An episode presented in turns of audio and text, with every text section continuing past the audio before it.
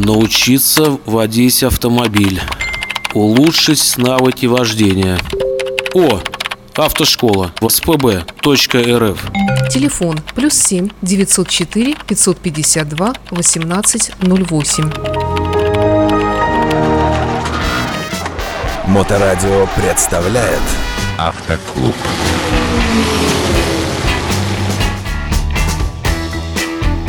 Доброе время суток, вы на волне Моторадио, в эфире программа «Автоклуб» и в нашей студии автор и ведущий этой передачи Михаил Цветков, автоинструктор, автоэксперт. Э, Добрый день, Михаил. Привет, Саша. А, Мы знаем, что совсем недавно вы с Татьяной совместно от вашей автошколы посетили московские курсы э, экстремального вождения, или я неправильно называю их? Э, Это зимние тренинги от Академии АМГ «Мерседес», на которые мы ездим уже второй год э, от «Мерседеса», конкретно от автодома Пулково. Скажи, пожалуйста, э, как э, мужчина, в отличие от э, Татьяниного эмоционального рассказа об этих же тренингах, хотелось бы побольше эм, технических, что ли, каких-то более специальных вещей услышать от тебя, как участника вот этих самых курсов. Но, тем не менее, для начала все-таки, как это выглядит, сколько дней проходит, с чего начинается, чем заканчивается, вот такие какие-то простые вещи. Расскажи нам об этих курсах. Тренинги проходят, как правило, э, в выходные дни, это суббота-воскресенье. А, Обычно их подразделяют на градацию по классности. В первый день, как правило, это в субботу, идет э, низший курс, и э, следующий повышающий курс можно пройти в эти же выходные на следующий день. Поскольку у нас нету столько времени, у нас достаточно плотный график в работе, мы выбираем один день. И э, если в прошлом году мы ездили на субботний тренинг, это базовый курс. а в этом году мы поехали в воскресенье, и это уже продвинутый курс. Он в себя включает, что когда мы приезжаем на автодром ФСО, значит, встречают нас. И А ФСО это то самое ФСО? это то самое ФСО в Старой Купавне, э, известный автодром еще с э, КГБшных времен. Те самые машины, то самое оборудование, ну, вот, э, разумеется, все в лучшем э, виде. Очень э, серьезная большая площадка, на которой возможно выполнять различные упражнения, очень технологичный автодром. А В зимний период, разумеется, все эти фонтаны, там динамометрические плиты не работают, поэтому используются вовсю те погодные условия, которые есть. Те же самые э, тренеры, которые ра- работают с э, непосредственно ФСОшниками и спецслужбами, к ним присоединяются еще э, тренеры от Мерседеса. Поскольку машины предоставляются именно от Мерседеса, это выставлена вся э, современная линейка Мерседеса. То есть это и простая линейка Мерседеса, и Мерседес АМГ. Но имеется в виду автомобили как переднеприводные, так и полноприводные, так и заднеприводные. Переднеприводных нету.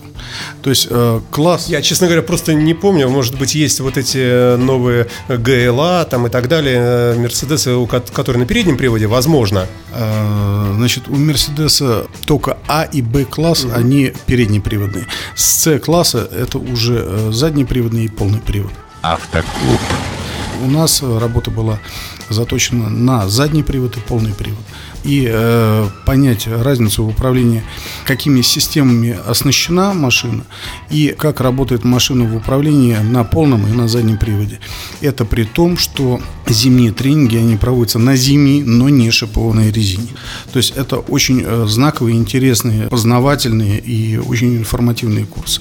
А правда, что на полном приводе, вот некоторые считают, можно, в принципе, ничему не учиться, потому что полный привод настолько устойчив, что, э, в общем, ну, в сравнении с моноприводом каким-то передним, задним, неважно, ощутимо более цепкий, что ли, такой автомобиль к грунту. Это одно из самых глубоких заблуждений на самом деле. Если видел, э, по интернету блуждают такие э, картиночки, где там приводится движение на заднем приводе. Если ты пошел в занос, там надо убрать ногу с педали газа. Если при движении в занос на переднем приводе надо наоборот прибавить газ. Если на полном приводе ты пошел в занос, то все, молись, э, молись своих, своим святым. На самом деле э, есть момент, где полный привод помогает, есть э, достаточно серьезный э, момент, где полный привод вводит тебя в заблуждение о том, что ты безопасен. И э, здесь главное э, не поддаваться вот этому чувству. Но для этого, собственно, тренинги и проводятся. А были какие-то э, моменты, когда э, вот ты э, слушаешь инструктора, слушаешь задачи, да, упражнения, и не веришь внутри себя, что это возможно? Специально формируется такой план э, упражнений, что тебя вводят э, в состояние готовности выполнить то или иное упражнение постепенно.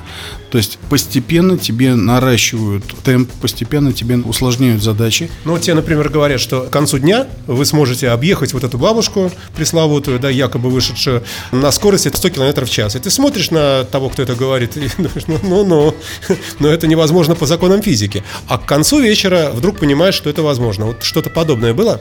Смотри, если говорить, допустим, вот о бабушке, да, э, которая внезапно оказалась на дороге, я, честно говоря, не очень представляю, как бабушки внезапно оказываются на дороге. Ну, ну наверное. Ну, Татьяна Ермакова нам рассказывала, что такое возможно. Это возможно, это возможно, но это очень быстрая бабушка должна быть. Каким образом вот это упражнение по объезду бабушки, ну или какого-то э, препятствия, внезапно оказавшегося на дороге, оно состоит из трех основных моментов. Первое – это движение и разгон до того, до той скорости, с которой ты, в общем, предполагаешь двигаться в населенном, ненаселенном пункте. Например, давай, ну 100 километров в час или 60. На 100 отрабатывать это бесполезно. То есть э, 100 километров это не актуально для отрабатывания. То есть э, все начинается с 60 километров в час, то есть э, та скорость, которая, ну, в общем, как бы э, э, разрешена для движения в городских условиях. Автомобильный клуб. Э, на 60 км в час, соответственно, ты как бы внезапно увидел препятствие. Дальше у тебя время принятия решения. С какой стороны ты объезжаешь. Упражнение выставлено таким образом, что ты можешь и справа, и слева. И, соответственно, по мере э, продвижения курса ты либо с той, либо с другой стороны объезжаешь. Следующий этап.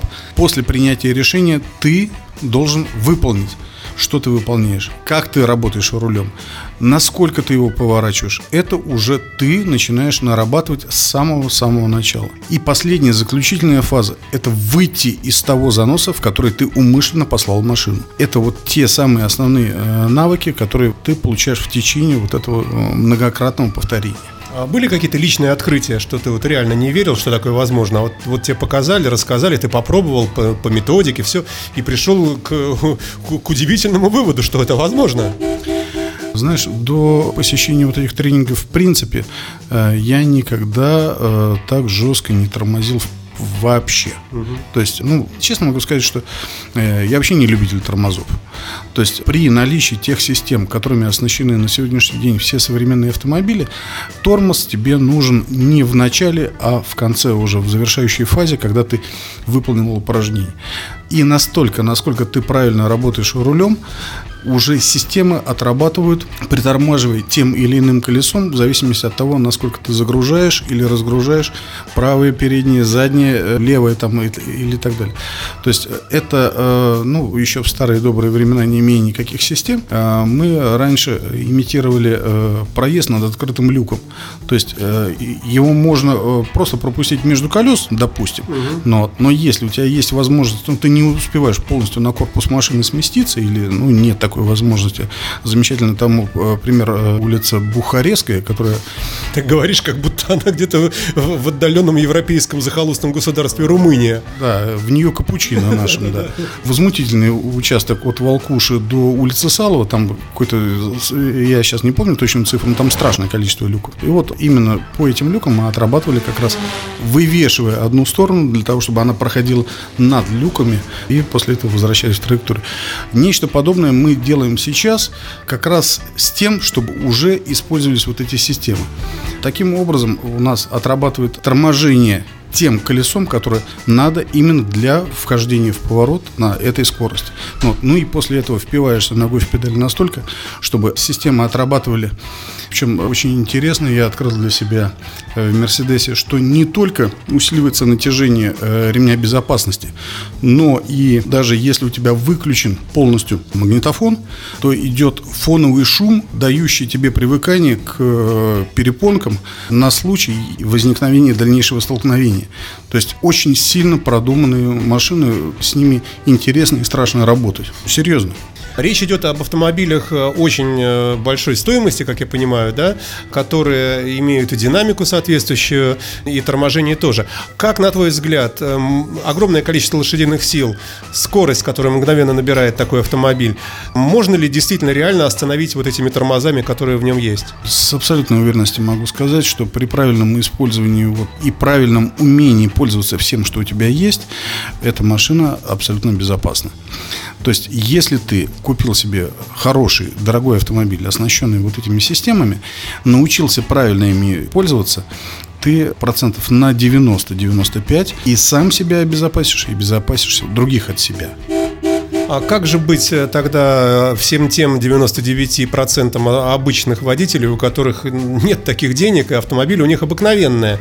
Можно ли достичь совершенства в области вот таких вот объездов, препятствий и прочих разных упражнений на автомобиле Рено, Шкода э, и так далее? Хоть на «Жигулях».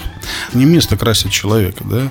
Если мы говорим не о каких-то верхних э, заоблачных пределах э, в стоимости автомобиля, то э, надо учиться управлять тем, что ты имеешь.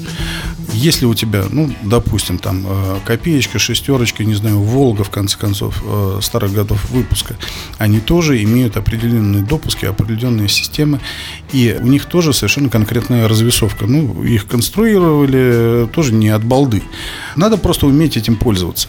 Если говорить, допустим, вот о предыдущих машинах, которые у нас были в автошколе Лада Гранта, вот, например, да, но у них даже системы АБС не было, и э, это даже интересно управлять э, машиной, не имея таких систем. Просто надо понимать, что в какой момент делать. И те тренинги, которые мы у себя уже здесь проводим на нашем автодроме, мы даем возможность э, людям на своих собственных машинах понять, на что она способна перешагнуть вот этот э, порог, где я боюсь и не понимаю, что делать, до того момента, когда я это делаю, не задумываясь, просто потому что так надо сделать, и оно будет безопасно. Ну, давай разделим опять мальчиков и девочек. Кому дается легче вот этот вот переломный момент э, и вот это вот раскрепощение, осознание того, что ты это можешь? Девочки чем характерны? Они э, очень хорошо исполняют в жизни вот, э, мелкую моторику, аккуратность. То есть, если говорить о медленных проездах, вдумчивое вождение, по четким ориентирам, это всегда у девочек получается лучше. Вот э, сколько вот девочек ко мне не приходило э, заниматься, все, что касается занятий на площадке, на закрытых пространствах, на медленной скорости, если сама по себе не торопится и включает голову, то все получается очень хорошо, четенько, аккуратно. Мужикам это сложнее, потому что это надо все быстро, сразу, и вот, блин, я уже здесь кручу, уже смотрю не туда и все. Я тому сам грешен, на самом деле. То есть вот та первая часть э, упражнений, которые мы начинали выполнять, мне реально мешало все. Это ты имеешь в виду, опять-таки, курсы, на которых вы только что Да, были в Москве да, по да, вождению Мерседеса? Да, именно так. То есть э, у нас первая фаза была в том, чтобы делать параллельное маневрирование на расстоянии 15 метров с перестроением аж 6 раз. То есть это вот э, движение вперед-назад, условно говоря, по параллельной парковке вот такой вот елочкой. Оно меня далось, э, чтобы не соврать, наверное, с пятого-шестого раза. Э, К слову сказать, Татьяна, она с первого заезда четко, вдумчиво, не торопясь все это делала. Почему? Просто потому, что я торопился. Ну, это мы говорим о курсах, на которых вы с Татьяной Ермаковой, замечательным нашим инструктором, а, были в Москве. А курсы, которые вы здесь, ваша собственная программа контраварийной подготовки, она из каких упражнений состоит и кому легче дается уже здесь? Вот ты преподаешь и понимаешь, что мальчик вот он все понял и делает правильно, а девочки все-таки более такие тугодумные или, или наоборот? Не в тугодумности дело. Я не хочу здесь ни, никого принижать, на самом деле. Тугодумие людям не свойственно. Если человек, в принципе, дожил до определенных лет и э, жив-здоров, значит, он не настолько ту- тугодумен и, в общем, ну, Ну, я неправильный термин применил. Вы Просто кому легче дается контраварийная подготовка в рамках уже ваших курсов? Опять-таки, если говорить о скоростном маневрировании, это больше э, стезя мужская. Потому что время принятия решения у мужчины, оно показывает, что занимает меньше. Девочкам надо большее время. Поэтому езда в ограниченных пространствах, к слову сказать, во дворах, допустим, да, у кого чаще возникают проблемы при проезде? У мужиков. Все торопятся, там, ну, минимум сигналить начинают, максимум начинаются какие-то разборки. Девочки будут сидеть, ждать, пока кто-то выйдет и им поможет, в конце концов. Ну, это в крайнем случае. Но вот если говорить о наших э, тренингах, которые мы у нас проводим, у нас не те просторы, как на автодроме ФСО, но э, на меньшем автодроме, который у нас есть, мы выставляем, в принципе, те же упражнения, просто не развиваем тех скоростей, на которых мы уже э, делаем это в Москве. Ну и, наверное, последний вопрос по этой теме. А насколько действительно и реально это надо всем? Может быть, э, некоторым категориям водителей, о которых ты скажешь, э, в общем-то, это и не обязательно.